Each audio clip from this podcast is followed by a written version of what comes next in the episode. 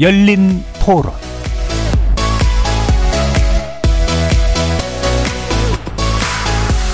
안녕하십니까. KBS 열린 토론 정준희입니다. 정의당을 포기하지 말아 주십시오.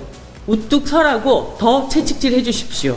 오늘로 저를 비롯한 정의당 7기 대표단은 물러납니다. 이정미 정의당 대표의 사퇴 발언 들으셨는데요. KBS 열린 토론 오늘은 정치 외곽에서 국회를 바라보는 색다른 시선을 담은 정치 토크 국회 외사당으로 여러분을 만납니다. 내년 총선은 진보 정당들에겐 한층 더 힘든 선거가 될 것 같습니다. 지난 6일 이정미 대표를 비롯한 정의당 지도부가 총사퇴를 선언하면서 오는 19일 비상대책위원회를 꾸려 녹색당 등 다른 세력과 선거 연합정당을 추진하겠다 했지만 당내 소장파의 반발이 커서 내용은 계속될 전망입니다. 총선을 겨냥한 신당 창당 움직임이 현실화되고 있는 상황에서 정의당을 비롯한 진보 정당들 새 활로를 찾아서 거듭날 수 있을까요? 진보 정당 위기론의 실체를 분석, 평가해보고 내년 총선에서 진보 정당이 추구할 가치에 대해 자세히 논해보는 시간 갖겠습니다. KBS 열린 토론 지금부터 시작합니다. 살아 있습니다. 토론이 살아 있습니다. 살아있는 토론, KBS 열린 토론. 토론은 라디오가 진짜입니다. 진짜 토론, KBS 열린 토론.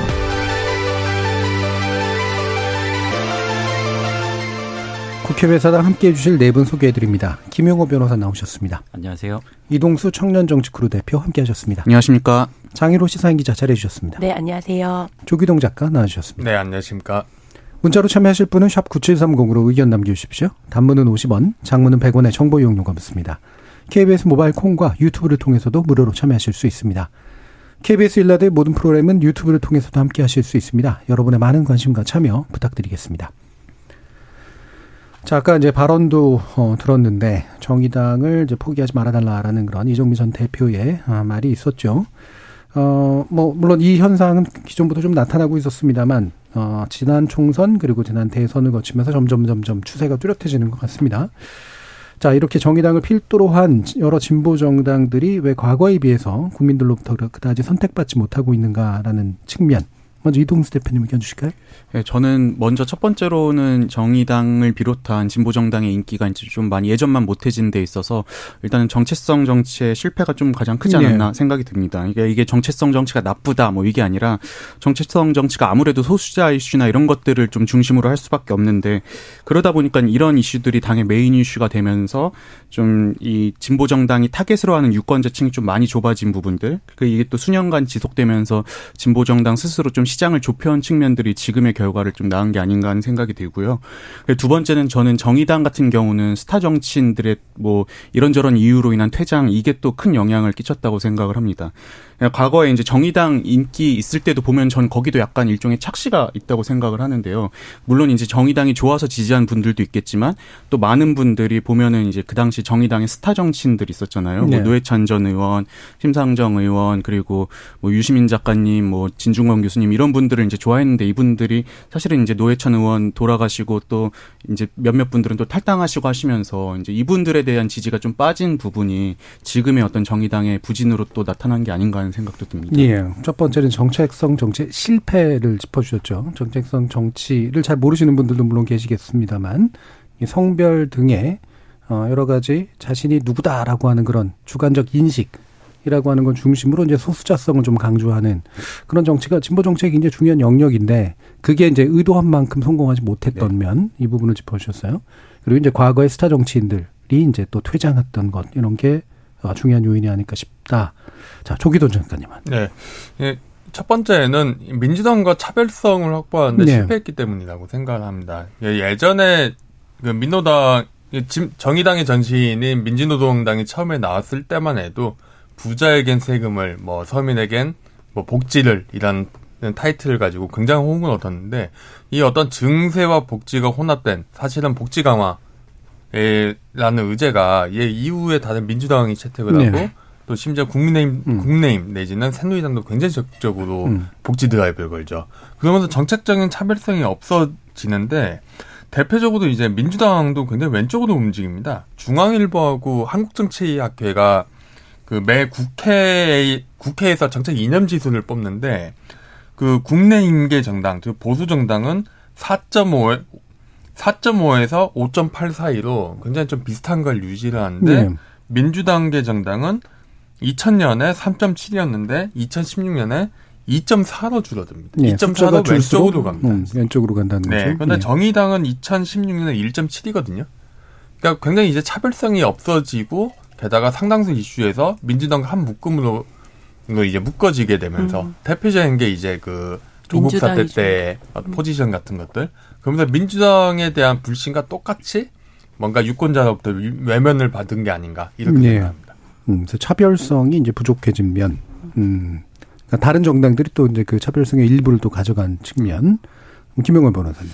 네, 그 말씀하신 대로 이 정당 자체에 좀 선명성이 많이 실종된 상황에서 실제로 뭐 이번 대선에서는 그 심상정 의원께서 후보로 나오셔서 5년 전에 대선 후보실 때는 6.171%의 득표를 하셨는데 이번에는 2.37에 좀 그쳤고 지난 이제 6월 지방선거에서도 광역기초의원을 총 9명만을 배출하는데 그쳐서 그 4년 전 지방선거에 37명을 당선시킨 거에 약간 4분의 1가량 이렇게 토막이 난 상황이고 최근에는 또 진보당 원내정당인 진보당이 이제 21명의 기초단체장을 좀 배출했는데 단 한 석도 그 원내정당이 배출하지 못하는 상황을 좀 맞이를 하면서 정의당의 심각한 좀 뭐 정체성이나 뭐 당내 그 원내에서 입지 자체가 좀 흔들리는 상황에서 뭐 이정미 전당 대표께서 뭐 이제 비대위 체제로 전환을 선언하신 것 같아요. 하지만 이마저도 그, 그 정의당 원내에서 뭐 류호정 의원 등 등이 이게 뭐 혁신이라고 볼 수 없다. 뭐라고 이렇게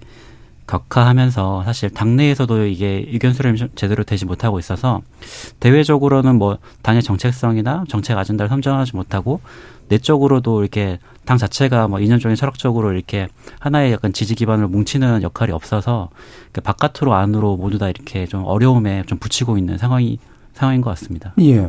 말씀 주신 이제 진보당이 이제 원래 원외 정당이었다가 이제 강성 의원 당이 당 진출하면서 이제 원내 정당이긴 하죠. 근데 원내 독보적인 정당이었던 이제 정의당이 아, 다른 이제 진보장에 비해서도 이제 지역 선거, 지방 선거에서 큰 성과를 거두지 못했던 것, 예, 대표적으로 또 보여주는 측면인 것 같은데, 자, 그럼 장 기자님은? 일단 뭐 말씀하신 대로 차이랑 존재감을 만들어내지 못한 건 네. 분명한 얘기인 것 같고요. 근데 그걸 또 가장 잘 보여주는 말이 뭐 민주당 민주당 이중대라든지 국민의힘 네. 이중대라든지 이런 지적을 사실 동시에 받고 있잖아요. 그럴 수 없는데 민주당이 이중대도 됐다가 국민의힘이 이중대도 됐다가 이렇게 불리는데 근데 저는 이렇게밖에 만들 수 없었던 어떤 환경도 좀 고려해야 되는 것 같아요. 그러니까 어떻게 보면 정치 양극화라고 하는 것을 좀 단적으로 보여주는 것 아닌가. 음. 진보 정당한테 너무 공간이나 여지가 없는 건 아닌가라는 이제 문제 제기인데요. 그러니까 정치가 뭔가 합의나 협의의 영역이 아니라 이제 대결이 되는 거죠. 이제 누가 이기고 지는 이렇게 이렇게 돼버리면 군수정장이 되게 자리를 잡기 어려운 환경일 수밖에 없는 것 같아요. 그러니까 이렇게 게임이 돼버려 돼버리니까 그러니까 이때 사실 가장 피해자가 누구냐라고 하면 유권자들이 되는 거죠. 선택지가 그만큼 좁아지는 거니까. 예. 음, 그래서 게임의 룰도 이제 관련성이 좀 있다. 선거제라든가 이런 것들 말씀하신 거죠. 아마 전반적으로 포괄적인 의견들이 다 나온 것 같은데, 아, 그럼 구체적으로 한번 짚어보죠. 그러니까, 음, 진보 정치 내지 진보 정당 운동이라고 하는 게 어쨌든 지속적으로 뭔가가 진행은 될 텐데, 아, 원내로 진출하건 또는 나름대로 이제 일정한 득표력을 갖추고 있는 진보 정당이 꾸준히 이제 제3 내지 뭐 제4의 존재로 좀 있을 수 있겠는가 라는 부분, 이 가능성의 문제에 대해서 조기동 작가님 어떤 의견이실까요? 아무래도 굉장히 좀 힘들 거라고 생각합니다. 가장 문제는 지지 기반이 이제 존, 뚜렷하게 존재하지 않기 때문인데요. 네. 그 예전에 예전에 진보정당, 특히 민주노동당 같은 경우는 기본적으로 조직은 노동운동 조직을 이제 기반을 하고 있고 인물들도 대부분 노동운동 쪽에서 네. 이제 충원이 됐죠. 심상정 의원이라든가 돌아가신 노회찬 전 의원 같은 경우가 대표적인 케이스고요. 하지만은 이제 노조에서도 더 이상 이제 정, 진보 정당을 지지하지 않는 게 현실입니다.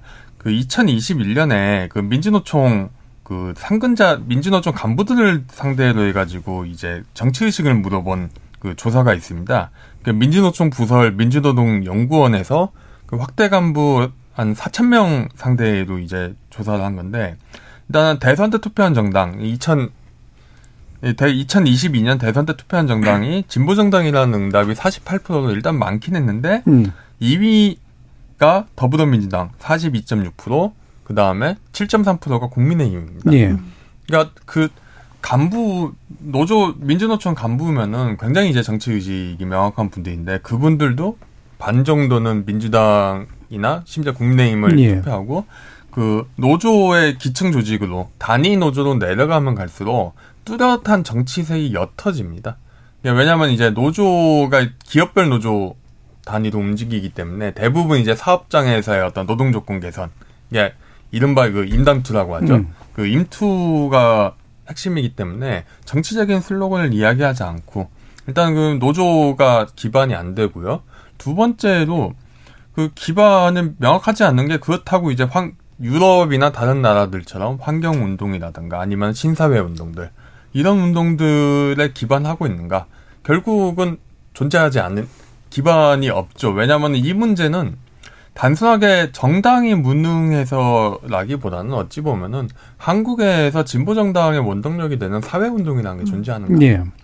결국 사회 운동이 존재하지 않기 때문에 진보 정당이 기반할 수 있는 어떤 기, 기초, 인물, 조직, 자금, 이데올로기, 정책을 공급할 수 있는 어떤 어떤 지지 기반이 굉장히 약한 상황이 되었기 때문에 진보 정당도 앞으로도 굉장히 좀 힘들지 않게 될 힘들지 않을까 생각합니다. 예.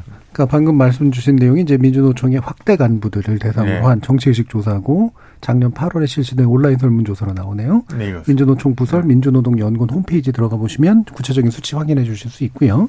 그래서 어 기존의 어 일반 노동운동 등의 어, 사회운동 어과 그 이것이 이제 조직화된 기층 조직들이 이제 있었던 상태가 아니게 됐기 때문에 그 조직이나 운동도 약화됐고 또 그 조직원들조차도 이제 진보 동장의 네. 전 정체성이 좀 떨어지는 그런 상태 어려울 것이다. 음. 예, 장 기자님도 비슷하신가요? 네, 일단 뭐 내년 총선 같은 경우도 대선 연장전으로 치러질 가능성이 음. 굉장히 높다라고 전망이 되잖아요. 그렇게 되면 새로 생기는 신당들도 뭐 국민의힘 계열, 친민주당 계열, 뭐 친국민의힘 이런 식으로 될 텐데 그렇게 되면서 정의당이 아무래도 좀 지금보다도 의석수가 줄지 않을까라는 예. 예상이 되거든요. 근데 이게 이 이거 자체가 정의당만의 자리가 줄어드는 게 아니라 사실은 진보 정당 전반의 자리가 그렇죠. 줄어드는 것 같아요. 그러니까 이 정의당만 정의당이 없으면 다른 진보 정당이 대체되는 것이 아니라 진보 정당의 파이가 그만큼 줄어드는 음. 거라고 봐야 될 것 같고, 그러니까 이게 결국은 어떤 군소 정당의 생존력이라고 하는 게 지금 이미 이 원내 정당인 정의당의 어떤 생존 생존력에 좀 연동되어 있다 이렇게 봐야 될 것 같은데요. 그렇게 보면 이제 뭐 기본소득당 용해인 의원을 또 많이들 이야기하시는데 거기도 일종의 좀 친민주당 으로 분류를 해야 되는 거 아닌가라는 생각이 드는 게 지난번에 강서구청장 그 보궐선거 때도 같이 선거운동 그 연단에 서기도 했었거든요. 그러니까 이제 어쨌든 지금 같은 정치 환경 안에서는 뭔가 우리가 빅텐트라고 이야기하는 데 안에 들어가지 않으면 사실은 당선되기가 되게 어렵고 근데 어쨌든 권력을 잡아야 내가 원하는 것들을 보여주고 싶은 정치를 할 수 있는 거기 때문에 굉장히 좀 어려운 상황이 되지 않을까라는 생각이 들어요. 다른 어떤 진보 정당이든 어, 어떤 제3의 정당으로 등장하기가 예전보다 더 어려운 토양이 되지 않았나. 네. 네. 그래서 진보 정치 내지 진보 정당 고유의 파이가 줄어든 상태다. 이동수 대표님. 저는 그 진보 정당에서 이제 이런 표현은 좀 그렇지만 지도자급 인물이 과연 이제는 존재하는가 음. 이제 이 부분도 이제 앞으로 진보 정당이 처하게 될 난관이 될 것 같은데요. 그뭐 민주노동당이나 정의당 아니 민주노동당 같은 경우 보면 과거에 뭐 권영길 의원이라든지 아니면 뭐 심상정 노회찬 의원들을 중심으로 이제 또 성장을 하기도 했고 이분들은 실제로 노동 운동 그 역사에서도 굉장히 중요한 비중을 차지하는 예. 속된 말로 이제 거물급 인물이었잖아요. 음. 이런 분들을 중심으로 이제 뭉쳐서 진보동 정당이 좀 앞으로 나아갈 수 있었는데 이분들 이후 세대가 그럼 과연 존재하는가 했을 때는 뭐 전혀 보이지 않는 상태인 것 같고 이제 2010년대 한 중반 이후로 보면 진보 정당에서 이제 여성 리더들을 또 전면에 부각시키기 시작을 했잖아요. 뭐 대표적인 게 녹색당의 뭐 신지혜 전 위원장이라든지 네. 아니면 정의당의 지금 뭐 류호정, 장혜영 의원 이런 분들인데 지금 이분들 같은 경우는 그 본래 본인의 당에서 이제 이탈했거나 이탈하려고 하고 있는 그런 상황이어서 이, 이 진보 정당의 좀 구심점이 될 수 있을 만한 리더 리더들이 없는 상황이 이제 좀 지금 계속되고 있고 앞으로도 당분간은 좀 해소되기 어려운 문제인 것 같습니다. 네, 차세대 리더가 없다. 네, 네. 김영호 변호사님. 네, 많은 문제점들 다 지적해 주셔서. 네, 제가 그 다음에 바로 바로 제일 먼저 시킬 겁니다. 네. 그래서 뭐 예전에 과거에 이제 그 노회찬의 정의당을 이제 향수를 많이 느끼시는 분들이 많은데 당시에는 뭐 양극화 문제나 뭐 불평등의 문제, 또 노동자 인권, 또 사회적 약자에 대한 배려 정책 등에 대해서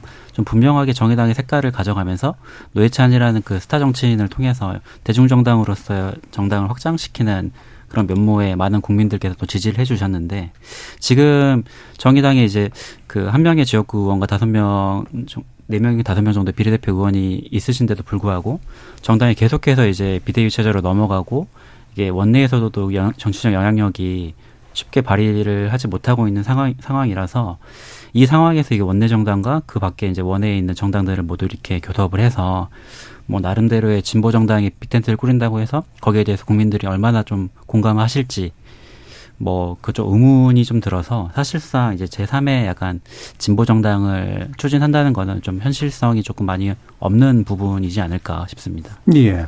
그래서 대부분 다 이제 부정적인 의견을 주셨는데 뭐 이유들이 이미 나왔습니다만 그 중에 어, 그래도 이제 정치라고 하는 건, 물론 정당이 역사가 오래면 이제 인물 역량을 상대적으로 덜 받지만 그래도 큰 정당도 결국 대선 후보의 역량을 받으니까요.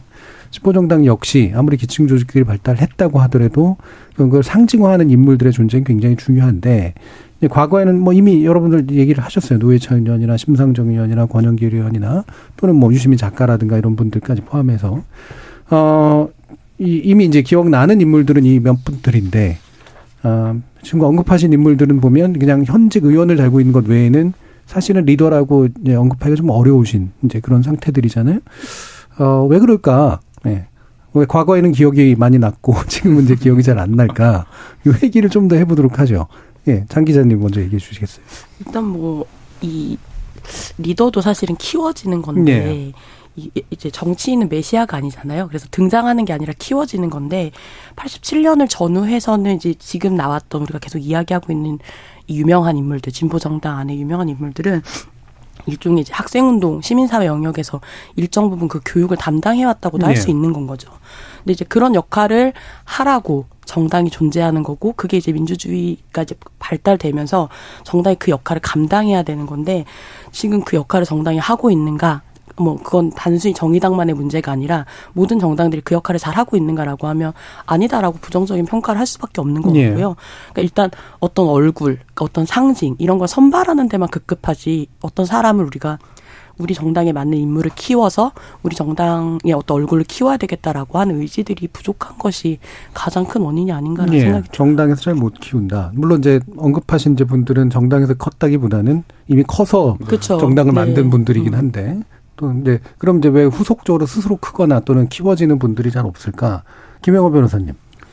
이게 그 20대, 30대 초반은 이제 한참 이제 우리 청년들이 이제 사회생활을 이제 시작할 시기인데 이 지금 정치에 이렇게 참여를 하게 되면 거기에 이제 뭐 매몰되는 이제 기회비용이 굉장히 상당한 상황이잖아요. 예. 음. 그래서 뭐 사실 뭐 선거도 뭐 짠싸움이다 약간 이런 말이 있을 정도로 조직이나 뭐 캠프나 자신의 뭐 이렇게 뭐 식대비나 뭐 교통비를 이렇게 운영하는 비용 자체가 좀 만만치 않고 그렇게 하면서 이게 정치 참여하는 것 자체가 이공삼각에 굉장히 큰 허들인데 이를 이제 정당이나 뭐 이렇게 뭐 국가의 이제 보조금 등으로 등을 활용해서 일부 좀 지원되는 측면도 있지만 사실 자신이 뭐 이렇게 좀 불확실한 이 정치계 어 자신의 약간 진로나 자신의 생활이 이렇게 어 좀 분명하게 이렇게 설계가 되어 있지 않은 상황에서 불확실한 정치에 좀 뛰어든다는 것 자체가 굉장히 좀 모험이라고도 볼 수 있고 뭐 그만큼 또 이게 정치에 들어가는 정치인을 보, 바라보는 국민들의 시선 역시도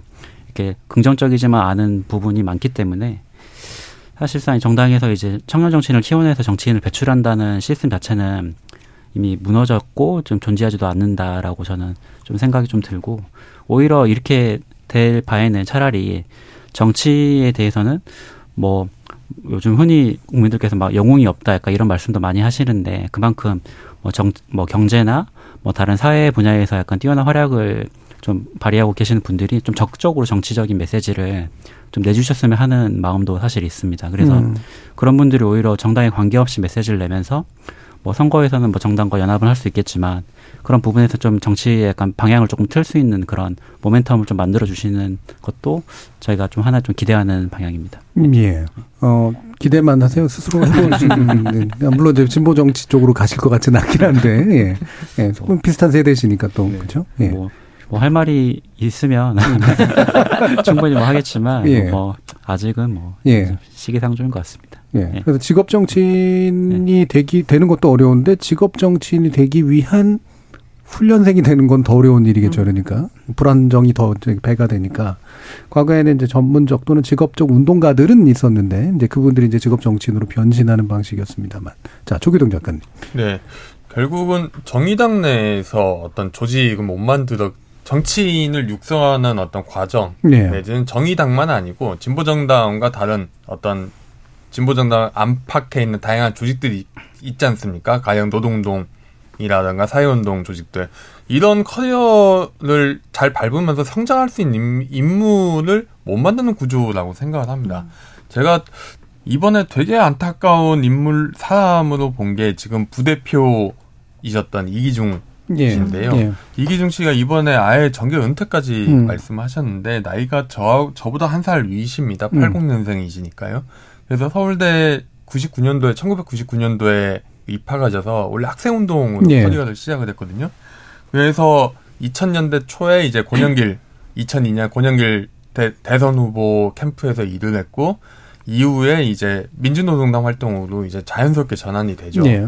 그래서 아예 그 서울대가 있는 관악구에서 지역 의회에서 활발히 활동을 합니다. 그래서 2010 네, 그래서 2010년부터 이제 관악구 의회에 출마를 하시, 하는데 점점 이제 굉장히 아깝게 낙선을 하다가 2018년에 당선이 돼요. 그 음. 2인 선거구에서 2등으로 당선되는 그 유일한 인물이었거든요.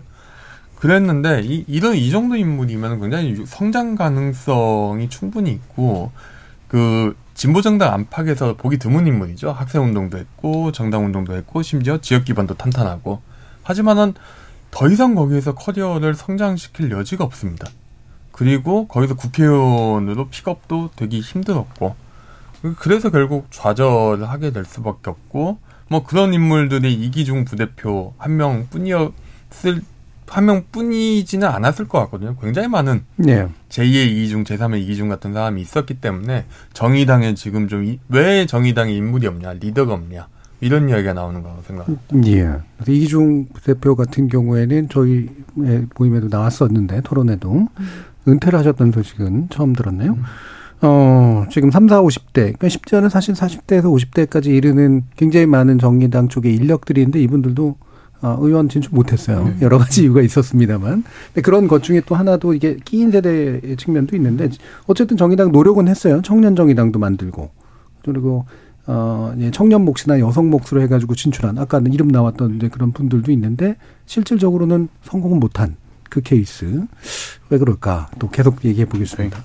저는 일단 뭐 이제 청년들 선에서도 그렇고 대중적으로도 유명한 분들은 있지만 그분들이 이제 지지를 얻지 못하고 있는 부분이 음. 또 지금 정의당의 위기 중의 하나라고 생각을 하는데요. 저는 이 정의당에 이제 주자로 나섰던 분들이 지지층의 어떤 확장성을 넓히는데 실패한 측면이 또 있다고 네. 생각을 합니다.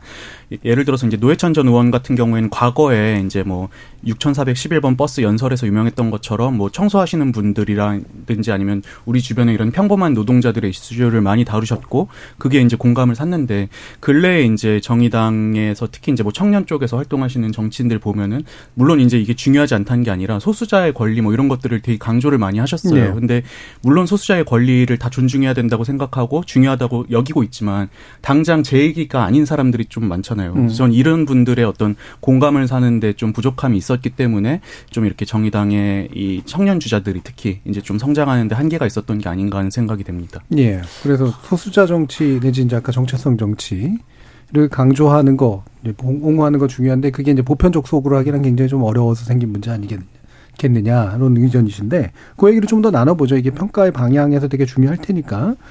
어, 이게 오해일지 아니면 실질일지는 모르겠습니다만 이제 이른바 성별 등의 이제 근거를 둔 정체성 정치에 노동 정치가 외로 묻혔다. 그래서 지금의 정의당이 위기를 처했다. 이게 이제 한 가지 평가잖아요.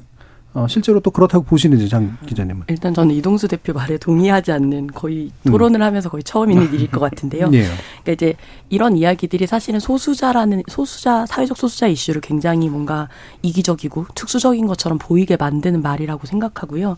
근데 이게 어떤 소수자 정치 혹은 정체성 정치라고 했을 때 그게 단지 어떤 특정 정체성을 가진 집단을 인정해라 하고 하는 어떤 인정투쟁으로 우리가 흔히 쉽게 생각하는데 그냥 기본적인 권리를 실현해라 그리고 권력을 재분배하자 이런 이야기이기도 예. 하거든요. 예. 그러니까 성, 성별로 사람을 차별하지 말자라고 하는 너무 당연한 이야기가 페미니즘이라는 글자로 이제 이름이 붙으면 논란이 되는 거잖아요. 근데 저는 저는 페미니스트고 노동자이고 서민이거든요. 그러니까 이게 저한테는 각각 분리되는 개념이 아니고 어떤 정체성이라고 하는 건 굉장히 복수의 정체성이지 단수의 네. 정체성이 아닌데 그걸 자꾸 분리를 해서 이야기를 하는 것에 대해서 저는 좀 늘 문제 의식을 좀 갖고 있는 그럼 그 편인데 그 부분에서 이제 스스로가 분리를 이제 운동 주체가 분리를 하는 것 같으세요? 아니면 보는 사람들이 억지 억지로 분리하는 것 같으세요? 저는 그 운동 주체들도 분리를 하고 있고 음. 보는 사람들도 그런 식으로 이제 뭔가 분리를 하고 있다고 느끼는 음. 거죠. 페미니스트와 노동자와 서민이 다를 다른 존재가 아니라고 저는 생각하거든요. 네. 그런데 이제 일종의 우리가 대의제라고 하는 거라는 게 저는 중립적일 수가 없다라고 생각해요. 음. 그러니까 나라는 사람을 대표한다는 거, 우리라는 사람을 대표한다는 거는 중립적일 수가 없는 건데, 그러니까 어쨌든 제대로 대표된 적 없었던 집단의 어떤 전선을 긋는 걸 정체성 정치라고 하면 저는 이건 보다 좀 활발하게 이야기 돼야 되는 정치라고 생각하고 네. 그러니까 소수자로서 특별한 권리를 누리겠다 이게 아니라 소수자이기 때문에 누리지 못하는 어떤 보편적 권리의 원한에 우리를 포함시켜라라는 거고 보편을 확장하는 일은 사실 좋은 일인 거죠. 우리라는 네. 그게 넓어지는 거니까. 근데 그런 측면에서 우리가 너무 소수자 정치나 정체성 정치를 오해하고 있는 것 아닌가. 그리고 그것이 정의당의 어떤 실패 이유처럼 이야기되기에는 정의당은 사실 또 그만한 어떤 정체성 정치를 제대로 해왔다라고 저는 판단하지 않거든요. 예. 네. 그래서 이게 이제 잘 분리는 해야 될 것 같아요. 이제 분리를 하면 안 된다는 얘기에 제가 반발하는 게 아니라 네네.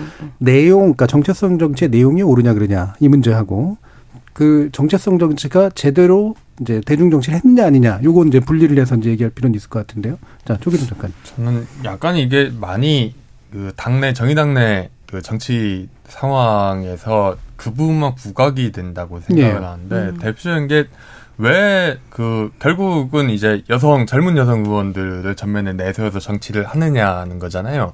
근데 이거는 정의당 내 그 굉장히 다른 정당에 저도 지금 이해를 못 하고 있는데 아직도 기묘한 어떤 그 대표 단 비례대표 후보자 선출 방식에서 선출 방식이 점수 시스템 있었죠. 예, 점수 시스템 하에서 결국은 이제 그 점수 시스템을 보완하기 위해서 뭔가 소수자 티오를 주고 앞번호에 배치를 합니다. 그렇게 되면은 그러니까 뒷번호에 있는 분들 상당수는 정의당을 이루는 각 개파들 이른바 그런 출신들이 되고 예. 앞부분에는 전혀 의도치 않은 인물들 내지는 뭔가 각자 밀지 않는 인물들이 나오게 되죠. 그게 그 사실은 이제 류호정 장혜정 장영 의원 앞 네. 순번에 배치된 그 내막인 거고 두 번째로 이 사람들에 대한 페미니, 페미니즘 정치만 한다는 이야기가 가장 극심하게 이야기됐을 때가 박원순 조문 논란일 네. 때입니다. 그러니까 당시에 그러니까 이거는 저희들 정의당이 원래 민주노동당이 이합 집산을 하다가 결국 예전에 국민참여당 옛날 친노 분들이 만든 어떤 국참계와 합당을 하면서 벌어진 사건인데 국참계 분들 상당수는 왜 박원순을 공격하느냐? 왜 성폭력 피해자라고 규정하고 왜 적극적으로 그 사람들을 하면서 박원순을 공격하냐 하면서 그 여성 의원들을 공격하고 그게 결국 페미니즘 논란으로 이어지는 측면이 있었거든요. 뭐 이런 식의 측면들이 과도하게 좀 부풀려진 게 아닌가 일단 싶고요. 음. 다만 다만 문제는 정의 정의당이 결국 거기서 이제 문제 문제가 시작되는 거는 정의당이 얼마나 조직의 난맥상이 있으면 내지는 다른 의제가 없으면은 그렇게 페미니즘 의제를 이야기할 수밖에 없는 젊은 여성 의원들이 그 지분의 3분의 1을 갖고 의원 지분에 몇석 안 되는 비례대표에 그리고 거기서 이야기된 그 나머지 이슈들 특히 노동 이슈들이 왜 이렇게 쪼그라들었냐. 음. 그냥 여기서부터 이제 정의당에 굉장한 문제가 있다고 생각을 예. 하는데 저는 그렇다고 페미니즘 이슈를 과연 그 진보에서 이야기 안 해야 되는가라는 거는 좀 의구심이 있습니다. 음. 대표적인 게 사실 요즘 정치에 관심 많이 갖고 있거나 사회활동 창 활발히 하시는 분들을 보면은 젊은 여성이 진보 보수를 가리지 않고 굉장히 많습니다. 예. 제가 저 개인적인 경험이긴 합니다만은 제가 한 2주 전쯤에 한 보수 굉장한 보수 성향의 시장 경제 강조하는 보수 성향의 대학생 단체에 강연을 하고 왔어요. 심지어 강연 장소가 자유기업원입니다. 음. 근데 가서 놀랬던 게 대, 여성 여학생들의 비율, 대학생 상대 강연인데 여학생의 비율이 3분의 2가 넘습니다. 음.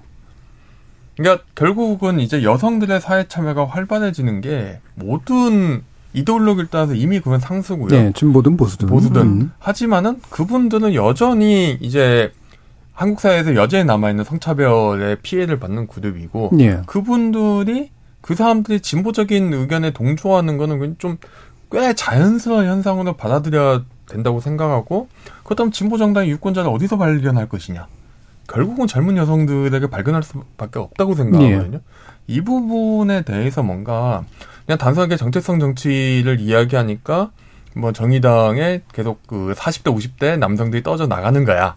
이렇게 이야기하는 거는 너무 사태를 단순하게 바라보는 게 아닌가. 예. 생각합니다. 음, 몇 가지 요건들이 이제 겹쳐서 나온 네. 결과들이긴 한데, 그 뭐 사실은 열몇 석 될 줄 알았는데, 네. 그게 제일 더 다양하게 다 진출할 수 있을 거라고 생각했는데 여러 이유상 그게 네. 안 되면서 일부가 이제 그렇게 앞순위를 받은 분들이 됐고, 그러니까 그 일부가 정의당을 대표하는 것처럼 되면서 말씀처럼 이제 과대 대표된 듯한 그런 네. 어떤 착시 정도 불러일으켰다.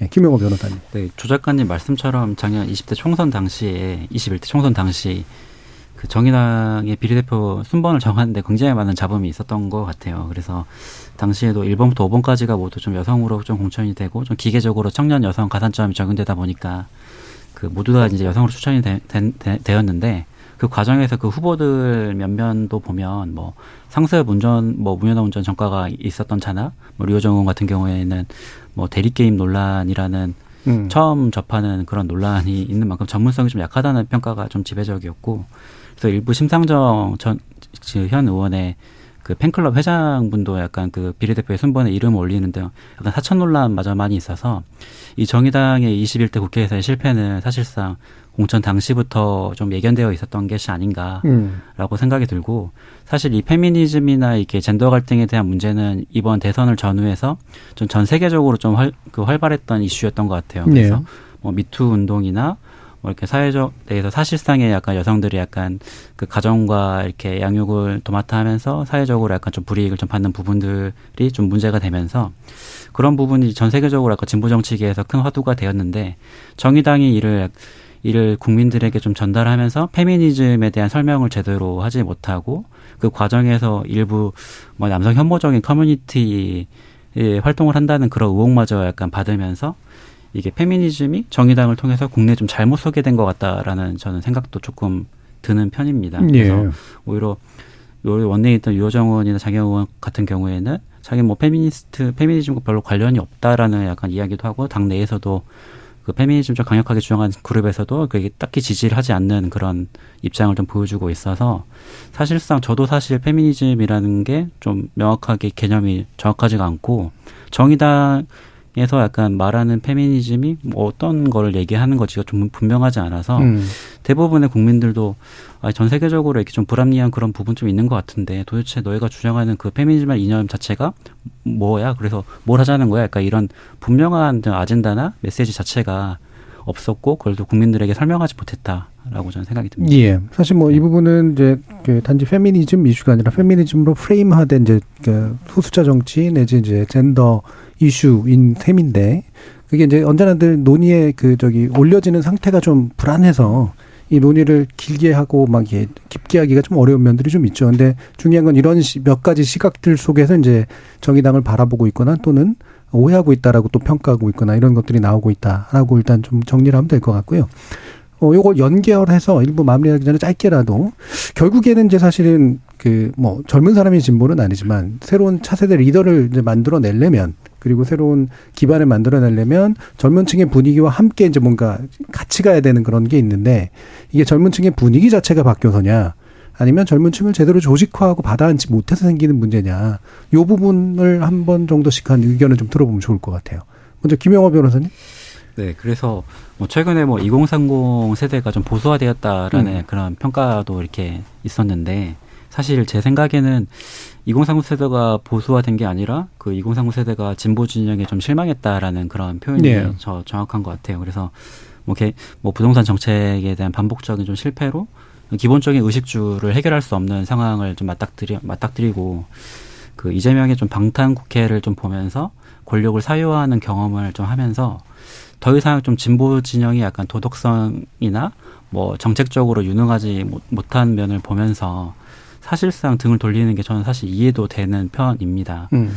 그래서 그동안 이제 민주당이나 진보 진영에서도 그 그동안 좀 실정을 좀 인정하고 이를 좀 개선해 나가는 모습에서 그 2030 역시도 다시 한번 진보 정당을 좀 지지할 수 있을 텐데 사실은 여전히 뭐 지금 여러 뭐 사법적인 문제들이 있지만 이를 모두 이제 야당 탄압이라는 정치적 프레임으로 이 사법적 리스크 자체를 정치화 시켜버리는 문제에 대해서는 2030그 유권자 유권자들은 이러한 그 정치적 프레임으로 사법적 리스크를 해결하려고 하는 모습 자체를 좀 공정과 상식이라고 볼 수 있을지 좀 의문입니다. 예, 그 부분은 이제 사실 민주당 얘기하고 좀 겹쳐서 음. 이제 하신 부분도 있는 것 같아요. 예. 정의당의 물론 태도가 이제 어떨, 어땠느냐에 대해서는 또 평가가 다를 수가 있겠습니다만, 예. 장희로 기자님.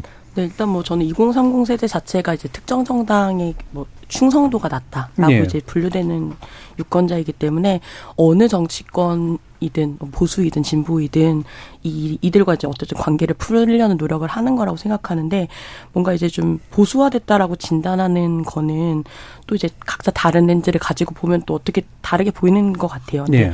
어떤 특정 세대를 보수화됐다 혹은 진보적이다 이렇게 좀 나눌 수 있는지는 잘 모르겠고요.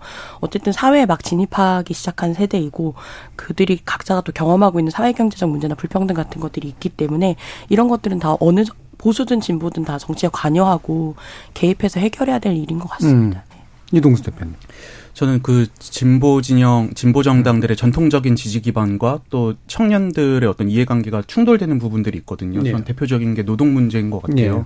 예를 들어서 뭐 민주노총이 이제 전통적으로 진보 진영에 되게 든든한 어떤 우군 역할을 해왔는데 노동조합들 보면 뭐 대체로 이제 좀 대기업이라든지 아니면 대규모 사업장의 정규직 중심으로 이제 짜여져 있었고, 근데 반대로 지금 2030 같은 경우는 뭐 일단 비정규직 비중도 상당하고 또 노동 형태도 뭐 프리랜서라든지 아니면 뭐 플랫폼 노동자라든지 되게 다양하잖아요. 네. 근데 저는 이 어떤 집단들 간의 어떤 이해관계 충돌을 어떻게 진보 정당들이 잘 해결해 나갈 것인가가 또 진보 정당의 향후 또 중요한 과제가 될 수 있다고 생각을 합니다. 예, 그러니까 청년층과 이제 기존의 중장년층의 이제 존재 기반 네. 또는 노동적 어떤 상태 이런 것의 차이를 제대로 좀 받아 안아서 해결하지 못했다. 주기동 작가님. 네, 일단 예전부터 계속 좀 다른 데 가서도 많이 이야기하는 것입니다만은 음. 20대는 뭐 진보나 보수나 양쪽으로 가지 않고 다만 이제 전통적인 정당에서 벗어나 있는 굉장히 의식적인 무당파가 됐다고 생각을 하고요.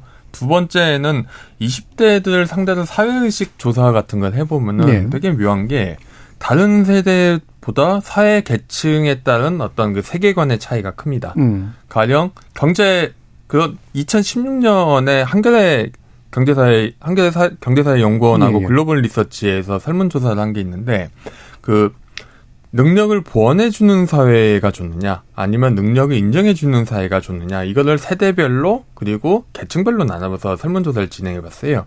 그런데 20대는, 20대 상층은 가장 능력을, 능력 위주 사회가 된, 돼야 된다고 답한 계층이었는데, 네. 20대 하층은 가장 능력을 보완해 줘야 되는 네. 사회가 필요하다. 이런 식으로 답했습니다. 음. 남자, 여자 가리지 않거든요. 음. 결국은 사회 경제적 불평등 이 커져 있고 곧 차가된 세대들이 가지는 의식이 단순하게 그냥 세대 문제에도 갈 수 있을 것이냐 의문이고 두 번째는 하층 중하층에서는 굉장한 어떤 불평등을 해소해야 된다는 니즈는 여전히 크다고 예. 생각을 하고요. 실제로 보면은 그 민주당 새로고침위원회라고 민주당 2022년 6월 지방선거에서 패배한 다음에 왜 우리가 졌을까 해서 유권자 조사를 한 그 위원회가 있습니다. 거기서 예. 보고서를 내는데 그 이 보고서에 유권자를 6개 집단으로 나눕니다. 그 중에서 한 3개는 전통적인 유권자 분류. 민주당, 민주당계, 보수계, 중도계. 근데 한 가지 부류가 반권의 포퓰리즘이라는 집단이 있습니다. 전체 유권자의 9.3%인데 주류가 20대에서 40대 남성인데요. 이 부분의 성향은 전형적인 보수적인 포퓰리스트 응답을 많이 합니다. 예. 뭐 반페미니즘 이런 이야기도 많이 하는데 동시에 반기업적이고 음. 친복지적이고 격차 해소가 필요하다고 답해요. 예. 그리고 불안정 노동자의 비중이 압도적으로 높습니다. 그러니까 뭔가 저희가 전통적인 이념의 지형 내지는 어떤 페미니즘 반대냐 찬성이냐 이걸 포착할 수 없는 지형에 있는 게 그 청년 들이 처한 현실이라고 예. 생각을 하고요. 오히려 문제는 지금의 정치 세력이 그런 변화한 유권자의 니즈나 정치적 욕구 이런 것을 잘 부응하는 정책이나 이념을 제시하고 있는가, 대안을 제시하고 있는가 이 부분에서 좀 진보 정당이 지금 제대로 못 하고 있는 게 지금의 위기를 불러오지 않았나 싶습니다. 음, 이동수 대표님의 이제 연장에서 또 이해될 수 있는 그런 네. 말이기도 하네요. 예, 청년층의 존재 기반이나 의식의 형태들은 굉장히 다양해졌고 양극화됐는데 그거를 제대로 반응하거나 묶어낼 수 있는 진보 정책이 없었던 것. 물론 이건 보수 정책도 사실 없는 문제도 이기도 한 것 같은데 그 부분을 지적해 주셨습니다. 자, 그래서 일부를 통해서 어, 정의당으로 상징되는 우리나라 진보 정치가 이제 왜 최근 급격한 하락세와 대중적 지지를 잃어가는 현상들이 나타날까? 그리고 왜 청년층과 괴리되기 시작했을까? 이 문제를 중심으로 좀 살펴봤는데요. 이어지는 2부에서 이후 총선 그나마라도 어떻게 하는 것이 좀더 어, 나은 지형들을 만드는 데 도움이 될까 나눠보도록 하겠습니다. 어, 마무리하면서 청취자 여러분들이 보내주신 문자 들어보고 가죠. 정희진 문자 캐스터. 네, 지금까지 청취자 여러분이 보내주신 문자를 소개합니다. 유튜브에서 미머스원님. 군소 정당이라도 진보 정당이 우리 정치에 꼭 있어야 합니다. 근데 정의당은 의욕만 앞서는 것 같아 아쉽습니다. 0760님. 정의당은 왜 국민과 노동자들이 본인들을 외면하고 있는지 스스로를 먼저 되돌아봐야 합니다. 정의당은 진보 정당으로서 무엇을 위하여 노력하였는지 답해야 합니다. 그래야 국민들도 다시 지지할 수 있습니다. 해주셨고요. 정윤지님, 정당 역시 홍보 마케팅이 중요한데 정의당은 무슨 정책을 가지고 정치를 하는지 알 수가 없습니다. 김영현님, 노동의 가치가 변했으면 그 시대에 맞는 새로운 시대 정신을 만들어가야 하는데 정의당은 그 변화가 없습니다. 서경호님, 노동계에서 진보 정당을 더 이상 지지하지 않고 있는 게 아니라 청년 정치를 외치면서 진보 정당의 기본 가치를 외면하는 몇몇 정의당 의원들에게 실망한 것입니다. 정의당 자체 문제를 진보 정당 전체로 확대시키면서 논의하는 것에는 반대합니다라고 보내주셨네요. 네, KBS 열린 토론. 이 시간은 영상으로도 생중계하고 있습니다. 유튜브에 들어가셔서 KBS 일라디오 또는 KBS 열린 토론을 검색하시면 지금 바로 토론하는 모습 보실 수 있습니다. 방송을 듣고 계신 여러분이 시민 농객입니다. 계속해서 청취자 여러분들의 날카로운 시선과 의견 보내주세요. 지금까지 문자캐스터 정의진이었습니다. 단 1, 20%의 가능성도 저는 있다고 보기 때문에 예. 그거는 국민들도 다 알 수밖에 없는 문제이기 때문에 논리와 논리가 부딪히고 삶에서 좀 기댈 곳, 기댈 사람 음. 이런 것들이 좀 필요한 것 같아요. 뭔가 우리가 좀 치유가 돼야 될 것 같아요. 예. 느슨해져야 되고. 음. 이성과 감정이 만나는 곳. KBS 열린 토론. 평일 저녁 7시 20분 정준이와 함께합니다. KBS 열린 토론 목요일 코너 정치외사당 2부 조규동 작가, 장희로 시사인 기자, 이동수 청년정치크루 대표 그리고 김영우 변호사 이렇게 네 분과 함께하고 있는데요. 원래서 1부에서 좀 얘기하려다가 이제 2부로 좀 민 내용이 왜냐하면 2부의 내용이 주로 이제 정의는 어떻게 할 건가 뭐 이런 쪽에 좀 가까이 가 있어서 고전에 좀 그래도 좀 크게 짚어봐야 될 것 중에 하나가 아 전략적 투표 성향이라고 하는 걸 텐데요. 이제 과거에는 이제 어쨌든 이제 민주당이 이제 일반 중간 어, 언저리, 그러니까 민주당에서 약간 진보 쪽에 있는 분들이 사실은 기존의 진보 정당과 인적 또는 가치적 교류가 꽤 있었던 어, 네트워크가 있기 때문에 그래서 그걸 찍어주시는 분들도 그래서 걸쳐서 찍는 경우들이 굉장히 많았죠. 특히나 흔히 말해서 이제 지역구에서 민주당 뽑고 비례는 이제 진보 뽑아준다. 그리고 그게 이제 민노당의 이제 상당한 의석수를 확보하게 되는 과거에 도움이 되는 형식이었는데 이게 어, 확실히 좀 아니게 됐잖아요. 지난 총선부터는 확실히 아주 아니게 된 것 같고 앞으로는 더 아니게 될 것 같은 선거제 변화도 물론 있겠습니다만 이 부분에 대한 의견들을 좀 여쭤보죠. 이동수 대표님. 저는 이제 그게 정의당을 비롯한 진보정당에서는 항상 얘기 나오는 게 뭐 선거제도 탓 많이 하잖아요. 뭐 양당제를 강화하는 선거제도 때문에 진보정당들이 손해를 보고 있다. 네. 물론 그 부분에 있어서는 저도 동감을 합니다. 근데 과연 그 문제만 있었을까 음. 했을 때 전 아니라고 생각하는 게요. 과거에는 뭐 지역구 민주당 찍고 비례 뭐 정의당 찍었다. 저도 사실 그랬었고 뭐 제 주변에도 많이 있었어요. 근데 예. 요즘에 그분들 말씀하시는 거 들어보면 자기는 절대 정의당 이제 볼 일 없었다고 막 음. 이렇게 말씀하시는 분들도 있거든요. 근데 이제 한국갤럽에서 2018년도부터 정당들의 이제 호감도 조사를 하는데 제가 예. 복잡하니까 수치까지 말씀 안 드리고 그 2018년도에 보면은 정의당의 이 비호감도, 비호감도가 대체로 한 40%대 언저리로 왔다 갔다 했었는데 그게 요즘엔 60%를 상회하는 정도로 계속 매주 나오고 있거든요. 저는 이 정의당에서 이제 막 선거제도를 물론 바꾸기 위한 노력을 하는 것도 중요하지만 그 이전에 왜 이렇게 국민들에게 이 진보 진영의 어떤 비호감도가 높아졌는지에 대해서 제대로 진단을 해보고 좀 어떤 처방을 내리는 노력을 하는 게 먼저이지 않나라는 좀 생각이 들었습니다. 예, 선거제도 한계는 있지만 선거제도만의 문제는 네. 아니다. 예, 조기동 작가님. 예, 일단 지역구에서 투표를 안 나오는 거는 뭐 빅텐트에 대한 전략적 투표도 있지만은 기본적으로 진보 정당이 지역구 경쟁력이 떨어지기 때문이라고 생각합니다. 예. 뭐 이거는 이제 인물 경쟁력도 되지만은 이제 조직의 문제도 되고 음. 그러니까 결국 유권자 입장에서는 내가 저당을 찍어서 저당 의원에게 내가 얻을 게 뭔가 뭐 전략적으로 뭐 누구 누구 그러니까 보수 후보를 떨어뜨려야 된다는 생각보다도 결국 그건 경쟁력에 대한 의문이 크다고 생각하고요. 두 번째는 정의당 내지는 진보정당의 지역 조직이 계속 해체되어 왔습니다. 예. 민주노동당 초창기에 보면은 그 관악구나 마포구 같이 굉장히 좀 그 지역위원회 세가 센 곳에서는 활동가도 많이 있고 지역에서 활동 예전부터 하시던 분이 거기서 계속 활동을 하시던 거였거든요. 그런데 민주노동당이 분당되고 뭐 통합진보당 나오고 거기 다시 쪼개지고 결국 정의당은 이합집사되는 과정에서 예전에 활동하시던 분들이 더 이상 지역위로 안 돌아가요. 음. 그러면 지역위가 사실상 기능하지 못합니다. 그러면 이제 지역에서 투표가 안 되는 거고 기댈권은 비례대표 투표 예. 내지는 유권자 입장에서 저는 정의당은 언제나 삼지대 정당이었다고 생각을 합니다.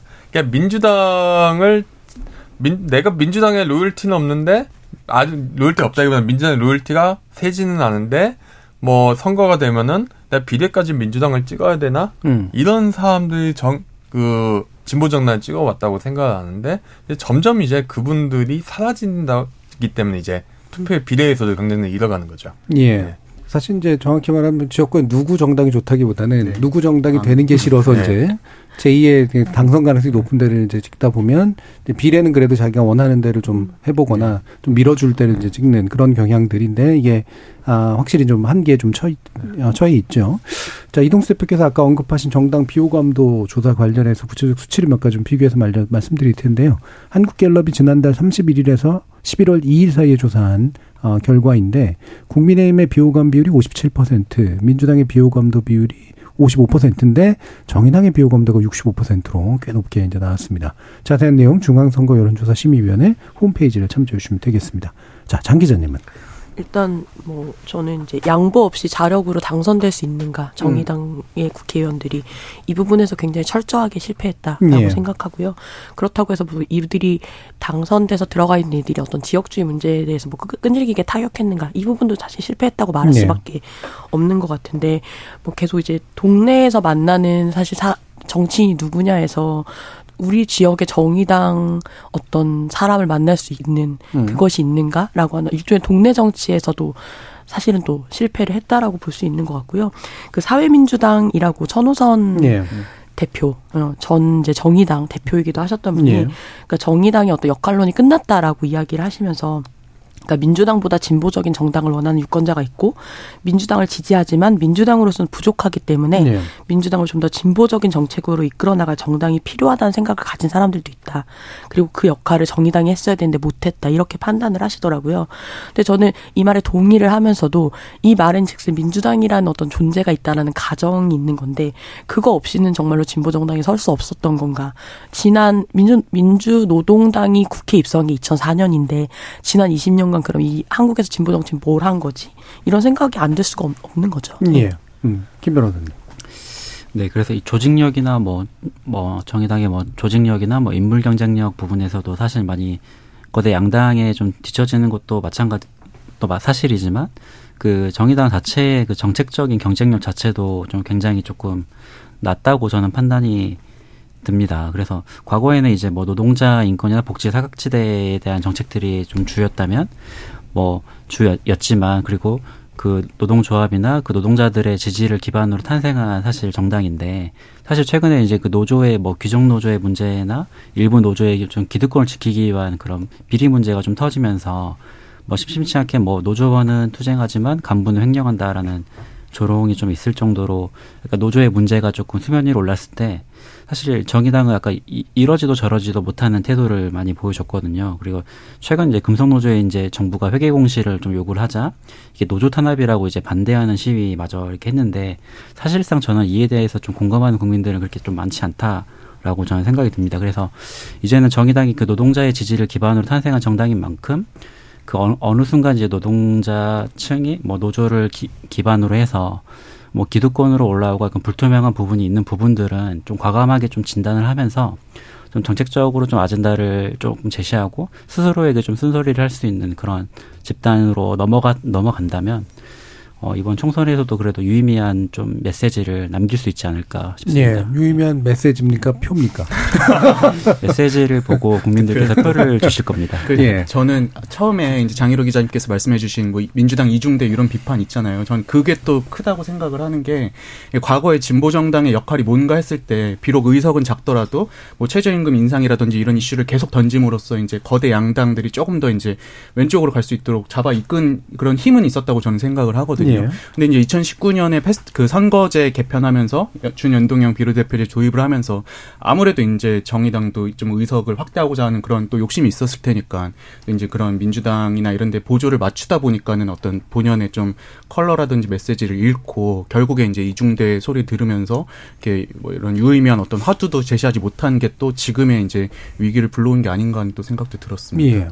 그래서 이제 그 내용을 연결해 가지고 그래서 연합 문제를 가보도록 하죠. 이제 진보정당의 덩치나 기반이 작다면 연합을 효과적으로 활용하는 건 필요한 문제인데 연합을 잘못 쓰면 이렇게 이제 이른바 이중대론이 되는 거고 연합을 안 쓰면 독자 생존이 어려운 이 상태에서 아, 선거연합 정당을 나름대로 추진하는 게 이제 이정미 전 대표 체제의 이제 어떤 사퇴의 변이었습니다. 그 내용은 이제 자신이 플랫폼이 돼서 아무래도 이제 내신문 비례 쪽에서 녹색당과 함께 최대한 이제 진보 정치의 몫을 키워가지고 어, 나눠 갖는 그런 방식으로 하겠다. 그리고 그 전당이 계속 유지된다면 더 좋고 그렇지 않더라도 계속 연합 정치, 진보 정치 연합을 만들어 나가겠다. 이게 이제 아마 핵심인 것 같은데 어, 여기에 대해서 어, 지금 현 의원들의 반발이 외려 되게 세단 말이에요. 어, 왜 그럴까? 어, 뭐 이게 여러 가지 물론 노선 차이는 원래 뭐 진보 정책이 굉장히 중요한 부분이긴 합니다만 요거는 일단 장 기자님께서 한번 의견 먼저 주시겠어요? 일단 뭐 사실상 위성 정당 아니냐라는 예. 비판이 제일 먼저 나왔던 음. 거고요. 근데 저는 이제 지켜보는 입장에서 약간 의아했던 게 정의당과 녹색당이 어떤 서로의 지지자를 주고받는 교차 투표를 통해서 정말로 더 많은 지지를 확보할 수 있는 건가 라는 예. 질문이 일단 하나 들었고 음. 그리고 주고받 을 지지가 있는 건가 음. 그런 생각도 들었어요. 이런 뭐 시너지 두고 있는 건가? 네. 그러니까 이제 뭐 녹색당이야 그렇 이건 뭐 비웃는 것이 아니라 그러니까 네. 녹색당이야 원내 진입이라고 하는 어떤 목표가 있는 거니까 음. 그렇다 치더라도 대체 정의당에 무슨 실익이 있는 건가라고 하는 생각이 안할안할 수가 없고 이제 11월 원래 이정미 대표가 이제 사퇴했던 전국위원회에서 그때 이제 제출해야 될 것 중에 이 지도부가 제출해야 될 것 중에 하나 이제 강서 보궐에 대한 평가서였었는데요. 그거 자체를 이제 제출하지도 않았거든요. 근데 그거에 대해서 왜 제출하지 않냐라고 했더니 당내 의견이 분분해서 죄송합니다. 평가가 합의되지 않았다라는 말이에요. 그러니까 이게 선거 평가조차 내릴 수 없는 정당이 됐다는 건데 갑자기 여기에서 녹색당과 연합정 선거 연합정당을 하겠다. 이것이 혁신 재창당 방안이다. 이걸 대체 밖에서 볼 때도 이상한데 내부에서 받아들일 수 있을 것인가라는 문제이고요. 그리고 이게 정의당 재창당하라고 뽑아놓은 어떤 지도부가 총선용 임시정당을 답으로 들고 왔다. 이렇게 되면 사실 후폭풍이 없, 없다라고 하는 건 말이 안 되는 일이라고 예, 생각합니다. 예, 이동수 대표님. 저도 이제 그 며칠 전에 정의당 전국위원회에서 혁신 재창당 관련 선거 연합 정당 추진의 건을 가결했다는 뉴스를 봤는데요. 이 문장 안에 이제 그동안 진보 정당들이 비판해온 한국 정치의 구태가 다 들어있는 게 아닌가. 예. 일단 혁신 재창당이라는 게 사실 멤버는 그대로 가되 뭐 당명이라든지 뭐 이런 간판을 바꾸는 간판가리 네, 간판가리고 그리고 이제 선거 연합이라는 것도 어떻게 보면 선거를 앞두고 그냥 이합 집산과 다를 게 무엇인가라는 예. 생각이 들었거든요. 그래서 저도 당장 의석 급하다고 이제 간판 바꾸고 이합 집산을 할 게 아니라 그냥 왜 그러면 그동안 이렇게 민심 위반이 있었는지에 대해서 제대로 진단하고 거기에 대한 처방을 먼저 내리는 게 우선시 되어야 이 혁신 재창당이든 선거연합이든 제대로 갈 수 있다고 생각을 합니다. 예. 지금 계속해서 이제 굉장히 호평들이 이제 쏟아지고 있습니다. 김영호 변호사님도 호평할 것 같지는 않은데. 아, 예. 너무 음. 그렇지만 뭐 정의당이 그래도 그동안 예. 노동 정책을 완전히 또 외면했던 것도 아니거든요. 음. 그래서 뭐 오늘 뭐 본회의 예상정되었던 그 노란봉투법 예, 예. 뭐 그렇죠. 찬반에 대한 논의가 좀 분분하지만 음. 그런 부분도 약간 앞장서서 좀 지, 발표하는 부분도 있었고 또 과거에는 한전이나 이런 공공기관에서 그, 그 근로자들이 약간 감전사고 등을 당했을 때 약간 적극적으로 약간 국정감사나 이런 활동을 통해서 그들의 약간 인권을 좀 옹호하는 활동들도 심심하게 보냈는데 좀 유독 이제 류호정 장혜영 의원 여성 의원들을 중심으로 약간 소수자를 좀 대변하는 그런 퍼포먼스들이 좀 언론의 주목을 좀 많이 받으면서 네. 그런 그 젠더 갈등 젠더에서 오는 그런 색깔들이 정의당에 좀 많이 묻어버린 것 같아요. 음. 그래서 그, 그게 이제 어 선명하지도 정책 자체도 선명하지도 않지만 또 언론은 또 의원들의 그런 자극적인 퍼포먼스만 좀 집중 조명하다 보니까 정의당 자체의 정체성이 이제 혼란에 빠져버리는 상황에 좀 맞이하게 돼서 그런 부분들의 부, 그런 부분들에 대해서 약간 정부적이나 당의 그 정체성에 대한 진단을 먼저 내리고 또 정책적으로도 자신들이 뭐 내로남불의 비판을 받고 있는 지점들에 대해서 좀 돌아보면서 좀 선명하게 좀 정책적이나 정책을 좀 그 메시지를 낸다면 그래도 이번 총선은 좀 어려, 어려울 수도 있겠지만 음. 향후적으로 약간 정의당에 가야 되는 길을 좀 한 번 더 모색해 볼 수 있지 않을까 예. 싶습니다. 아까부터 이제 메시지 얘기를 주로 많이 하셨는데 이 선거연합 정당은 그 좀 더 먼 데로 가는 중간 단계는 될 수 있다고 생각하시는 아니나요? 뭐, 뭐 저는 저는 뭐 당내에서 그 정의당 내에서도 비판은 많이 있지만 이런 시도라도 해보지 음. 않는 것은 않는 것이 더 문제라고 생각되고 예. 오히려 이렇게 약간 뭐 흔히 말하는 뭐 지지고 볶는 과정에서 또 훌륭한 또 제3의 대안이 또 나타날 수 있는 거니까요. 음. 그또 정치 또 아무도 모르는 거니까 또 이렇게 훌륭한 또 정당으로 다시 재탄생할 수 있는 기회로 잘 만들어갔으면 좋겠습니다. 예, 네. 그냥 조용히 죽느냐 아니면 뭐라도 시도하면서 이제 뭐라도 시도하는 하느냐. 게 그래도 음. 예, 조기동 작가님. 예, 재창당 방안이 가장 문제는 지금 뭐 장 기자님이나 이 대표님이 말씀하신 것처럼 사실 정의당의 문제는 이제 지지 기반이 완전히 와해됐다는 데 있는데 이 지지 기반이 와해된 문제는 어떻게 바꿀 것인가 여기에 대한 고민은 거의 없고 그러니까 단적으로 사실 이 압축을 해보면 녹색당에서 한 10명 정도 입당해서 비례대표 1번을 받고 녹색당에 의석을 주는 준다는 것밖에 없거든요, 예. 사실은.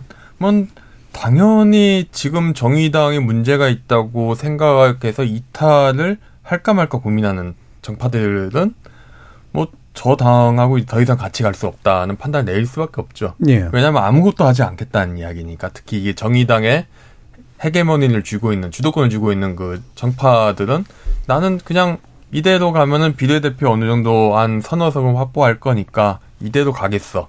이런 포지션이면 결국 결국 그냥 정의당이 쪼개지는 거는 뭐 녹색당하고만 손잡 겠다고 발표하는 순간 예정돼 있는 결과라고 생각을 합니다. 예. 예. 쪼개지는 폭 정도는 만약에 그럼 어느 정도일 거라고 생각하세요?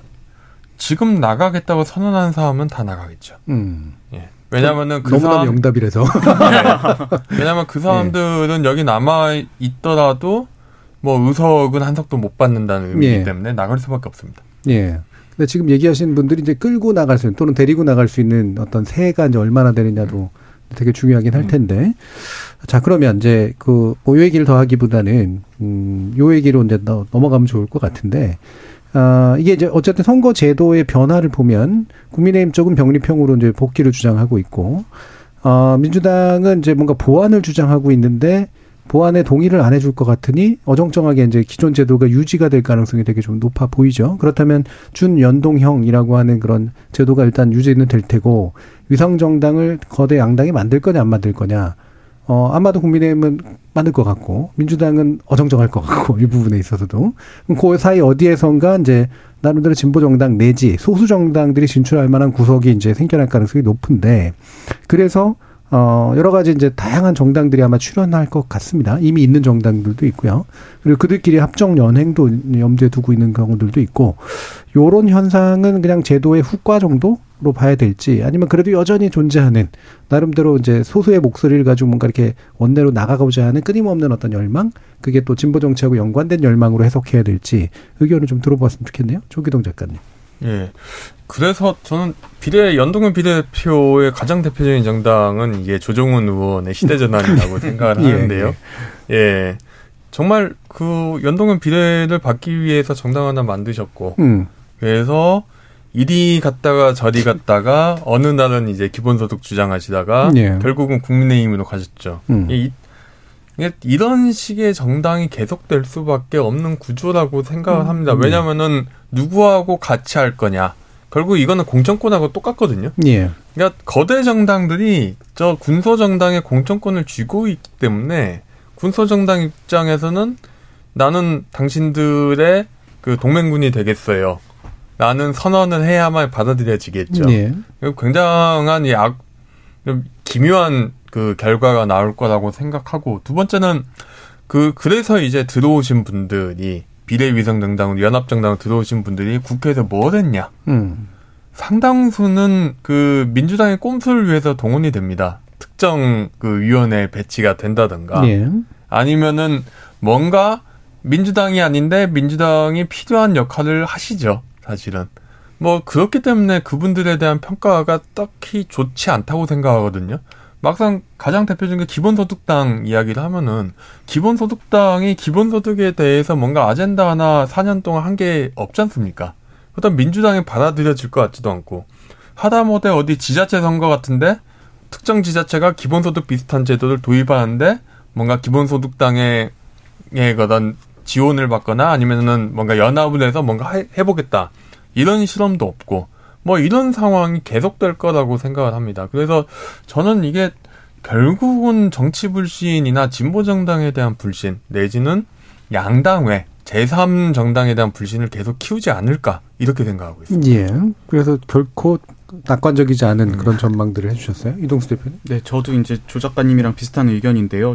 저는 이제 지금 이 준연동형 비례대표제가 변수가 너무 많아져서 예컨대 시대전환 같은 당이 나올 수도 있고 또 지금 이제 이걸 막겠다고 발의된 법안들의 내용을 보면 뭐 합당시에 보조금을 깎자 뭐 이런 것도 있는데 뭐 아닌 말로 그냥 합당을 안 한 채로 사실상의 이제 이중대 역할을 하면서 갈 수도 있는 거잖아요 비례 정당이 그래서 저는 좀 현실적으로 이제 준연동형 비례대표제가 좀 의미가 많이 퇴색돼서 차라리 이럴 거면 과거에 그냥 병립형으로 가는 게 낫지 않나라는 생각도 들고요. 음. 저는 이 한국 정치의 문제는 뭐 양당제냐 다당제냐의 문제가 아니라 좀 정치 양극화가 더 심한 문제라고 생각을 합니다. 그래서 음.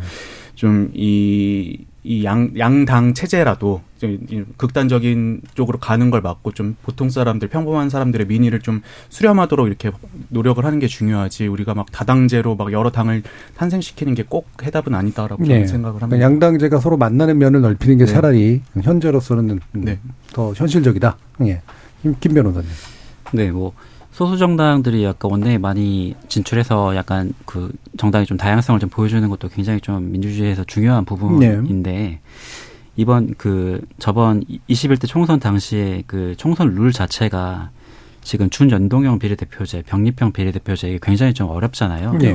그래서 이 준연동형 비례대표제 자체가 그 정당의 득표율만큼 뭐 지역구 의석을 얻지 못하니까 그 투표의 그 비례성이 훼손된다라는 취지로 이를 좀 보완하기 위해서 도입한 제도이지만 이 준 연동형 비례제를 계산할 때 이 전체 정당 득표율의 전체 의석수를 곱하고 거기서 이제 지역구 의석수의 50%를 차감하는 방식이라서 예. 지역구 의원이 많이 당선될수록 비례대표 의원이 좀 줄어들 수 있는 음. 그런 구조를 그렇죠. 가지고 있어서 그런 부분을 좀 피하기 위해서 정당에서는 고대 양당에서는 위성 정당을 만들어 어, 지역구는 A당 뽑으시고 비례대표는 A 다시 당을 뽑으세요. 이렇게 해서 지역구 의원을 줄이지 않고 비례대표 의원까지 늘리는 꼼수를 활용해서 이 준 연동형 비례제 취지 자체를 훼손해 버렸죠. 네. 그래서 지난 이제 8월 29일에 국회 정개특위에서 한국 정치학회 한국 공보학회 회원 489명 대상으로 선거제도 개편 방향을 좀 문의 문의하면서 국회의원 선거제도 개편과 관련된 전문가 설문조사 결과를 좀 발표했는데요. 거기서도 68%의 전문가가 준연동형 비례대표제 좀 불만족하다라고 얘기를 하면서 그 원인으로 유성정당 창당이 제도 취지를 악화됐다라고 네. 지적을 했습니다. 또한 한 가지 더 문제로 이제 그 지금 도입되어 있는 비례대표는 전국 의원인데 그 지역구 의원에 비해서 턱없이 좀 47명이라는 작은 수의 비례대표가 예. 이 전국을 대변할 수 없는 부분을 좀 지적을 하면서 그 방식으로 그 원인으로 53%의 전문가가 그 유, 유권자가 후보자에게 투표하는 게 아니라 정당에게 투표하는 그런 그 폐쇄형, 폐쇄 명부를 그 원인으로 지적을 했거든요. 그래서 향후 좀 이 선거제도 개편에 대한 논의가 이제 막이 막이 오를 텐데 그런 부분에서는 이 준연동형 비례대표제가 유성 정당으로 취지가 훼손되는 부분을 좀 막을 수 있는 방안을 좀 적극적으로 좀 고려를 하면서 또 이 비례대표제 자체의 그 전국 의원으로서의 취지를 좀 살리면서 그런 부분을 그 정당의 약간 이등병처럼 꼭두각시가 되지 않도록 그 정당에 대한 그 폐쇄형보다는 좀 개방형 명부제를 좀 비례대표 좀 도입하는 방안도 예. 한번 좀 고려해 볼 만하다라고 생각합니다. 예, 장 기자님. 네, 진짜 다 너무 선거제도 너무 어렵고요. 음. 보통 국민들이 진짜 이해하기 너무 쉽지 않은 그렇죠. 선거제도인 것 같아요. 근데 기존에도 사실 민주당이랑 정의당이 선거연합을 해왔다라고 저는 판단을 하는데요. 그러니까 일테면 뭐 심상정 의원 지역구에 민주당 예, 뭐 후보를, 안, 후보를 안 낸다거나 아니면 약한 후보로 공천하거나 하는 방식인데 아마 이번 선 이번 총선에서는 그것이 정의당이 아니라 다른 어떤 세력이 되겠다라는 예. 말로 저는 이해가 되는데 그러니까 뭐 이를테면 지금 반윤이라고 하는 어떤 그런 노선으로 음. 민주 당 지지자들한테 굉장히 호감도가 높은 기본소득당 용해인 의원이 속한 이제 여기가 약간 좀 어떤 정의당의 자리를 대체하는 방식으로 좀 어떤 개편이 되지 않을까라는 생각이 드는데, 그러니까 뭐 이제 그런 이야기들 한 적 있죠. 이제 저, 이른바 정의당 음, 범정의당 내에 있는 이제 정치를 하고자 하시는 분들을 만나면 그러니까 이게 진보 정치에 대한 열망들이 열망이 국민들한테 없는 게 아니고 필요하다라고 생각하는 분들이 많이 있으니 그렇다면 그냥 이제 이른바 우리 우리가 흔히 빅텐트라고 하는 이제 민주당 안으로 들어가서 진보 정치 블록을 차라리 형성해서 어쨌든 권력을 잡아야 내가 하고 싶은 걸 할 수 있는 거니까 이렇게 하면 어떠냐 뭐 이런 이야기들을 이제 뭐 저 말고도 많은 사람들이 하죠. 근데 이렇게 얘기하니까 그러면 진보 언론 다 똑같으니까 다 합치라 그러면 합 칠래라고 말하더라고요. 근데 그건 또 아니지라고 이렇게 되는 건데 그러니까 이 가치라고 하는 것에 대해서는 다 저는 가지고 있다라고 봐요. 누구나 이렇게 국민들도 열망이 있고 그렇기 때문에 계속해서 제3정당이나 이런 데에 대한 희망을 가지고 있는 거라고 생각하는데 결국은 제도가 그것을 받을 그릇이 되느냐의 문제에서 우리가 계속 미끄러지고 실패하고 있다라는 생각이 듭니다. 예. 그러면 시간이 뭐 얼마 남지 않았는데 한 20초씩 진보 정치는 아 진보 정당은 여전히 필요하다고 보시는지 그리고 그 정, 진보 정당이 해야 할 일은 뭐라고 보시는지 이렇게 짧게만 한번 얘기해 주실까요? 이동수 대표. 저는 반드시 필요하다고 생각을 음. 하고요. 이제 좀 그동안 정치 담론에서 소외되었던 많은 분들, 뭐 지방, 노인, 뭐 외국인 등등 좀 많은 분들의 어떤 권리를 위해서 힘을 좀 써줬으면 좋겠습니다. 음. 음. 조기동 작가님. 네, 저는 진보정당이야말로 아주 전통적인 제3세력이라고 생각을 하고 결국 진보 정당이 성장을 해야 뭔가 양당이 갖고 있는 일종의 적대적 공생 관계를 상당 부분 완화시킬 수 있다고 생각합니다. 음. 장희로 기자님은? 네, 정치에서 배제된 사람이 많을수록 민주주의는 제대로 작동하기 어렵죠. 그런 음. 측면에서 진보 정치가 꼭 필요하다고 생각하는데 그 어느 편이 돼줄까가 지금 잘 보이지 않는 게 너무 답답한 상황인 것 같습니다. 예, 편이 되어주길 음, 편이 되어주는 줄수 있는 정치를 네. 하라. 예. 네. 뭐 사회적 약자에 대한 정책들을 많이 발표해 주시면서 좀 약간 양극화되어 있는 우리 사회에 약간 통합을 좀 주도해 나가는 정당으로 거듭났으면 합니다. 예. 통합을 하려면 통합적인 메시지를 내야 된다겠죠. 아까 그렇죠. 알겠습니다. 그렇게 큰 역할. 굉장히 큰 역할들을 지금 주문하셨습니다. 예. 자, KBS 열린 토론 국회 의사당은 이것으로 모두 마무리하겠습니다. 오늘 함께 해주신 네 분, 김영호 변호사, 이동수 청년정치크루 대표, 장희로 시사인 기자, 그리고 조비동 작가 모두 수고하셨습니다. 감사합니다. 네, 고맙습니다. 감사합니다. 네,